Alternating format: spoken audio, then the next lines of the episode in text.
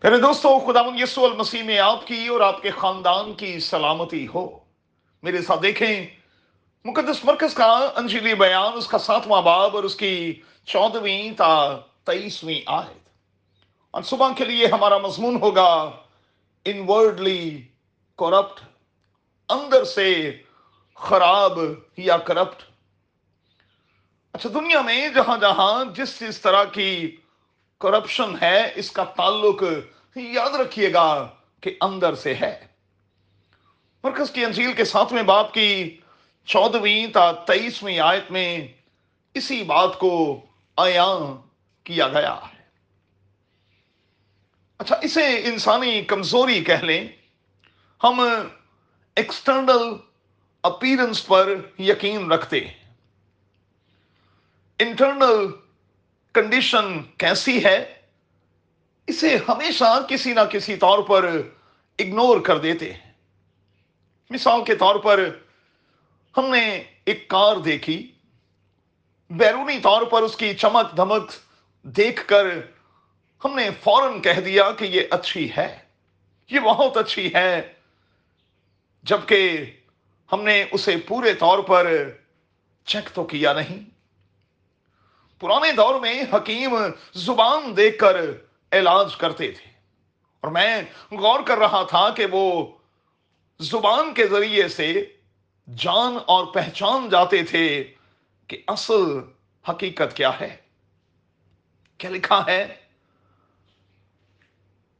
حرام کاریاں چوریاں خون ریزیاں زناکاریاں، لالچ، بدیاں، مکر شہوت پرستی بد نظری بد گوئی شیخی بے وقوفی اس کا تعلق دوستو اندر سے ہے۔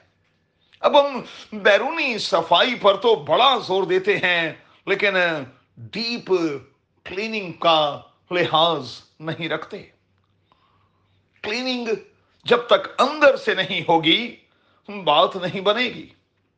یہی حالت فقیوں اور فریسیوں کی تھی۔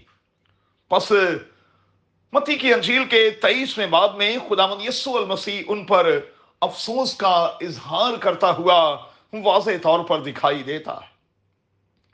یہونا کی انجیل کے تیرہویں باب کی دسویں آیت کے مطابق ہم سب کے سب پاک نہیں ہیں۔ ہمیں سراسر پاک ہونا ہے۔ اس کے لیے بھائی ارنسٹ مل کا ایک خوبصورت سا گیت اس وقت میرے ذہن میں گونج رہا ہے، رکھ لہو کے نیچے، رکھ لہو کے نیچے۔ اگر ہم پورے طور پر پاک اور صاف ہونا چاہتے ہیں، اندر اور باہر سے پاک اور صاف ہونا چاہتے ہیں، تو پھر ہمیں اپنے آپ کو لہو کے نیچے رکھنا ہوگا۔ کیا میں اور آپ اس کے لیے تیار ہے آج کی صبح میں اپنے آپ کو جواب دیجیے گا۔ قادر خدا، آپ کو بڑی برکت دے اور میری دعا ہے۔ لینتھ کا یہ سیزن آپ کے لیے ڈیپ کلیننگ کا باعث بنے۔ آمین۔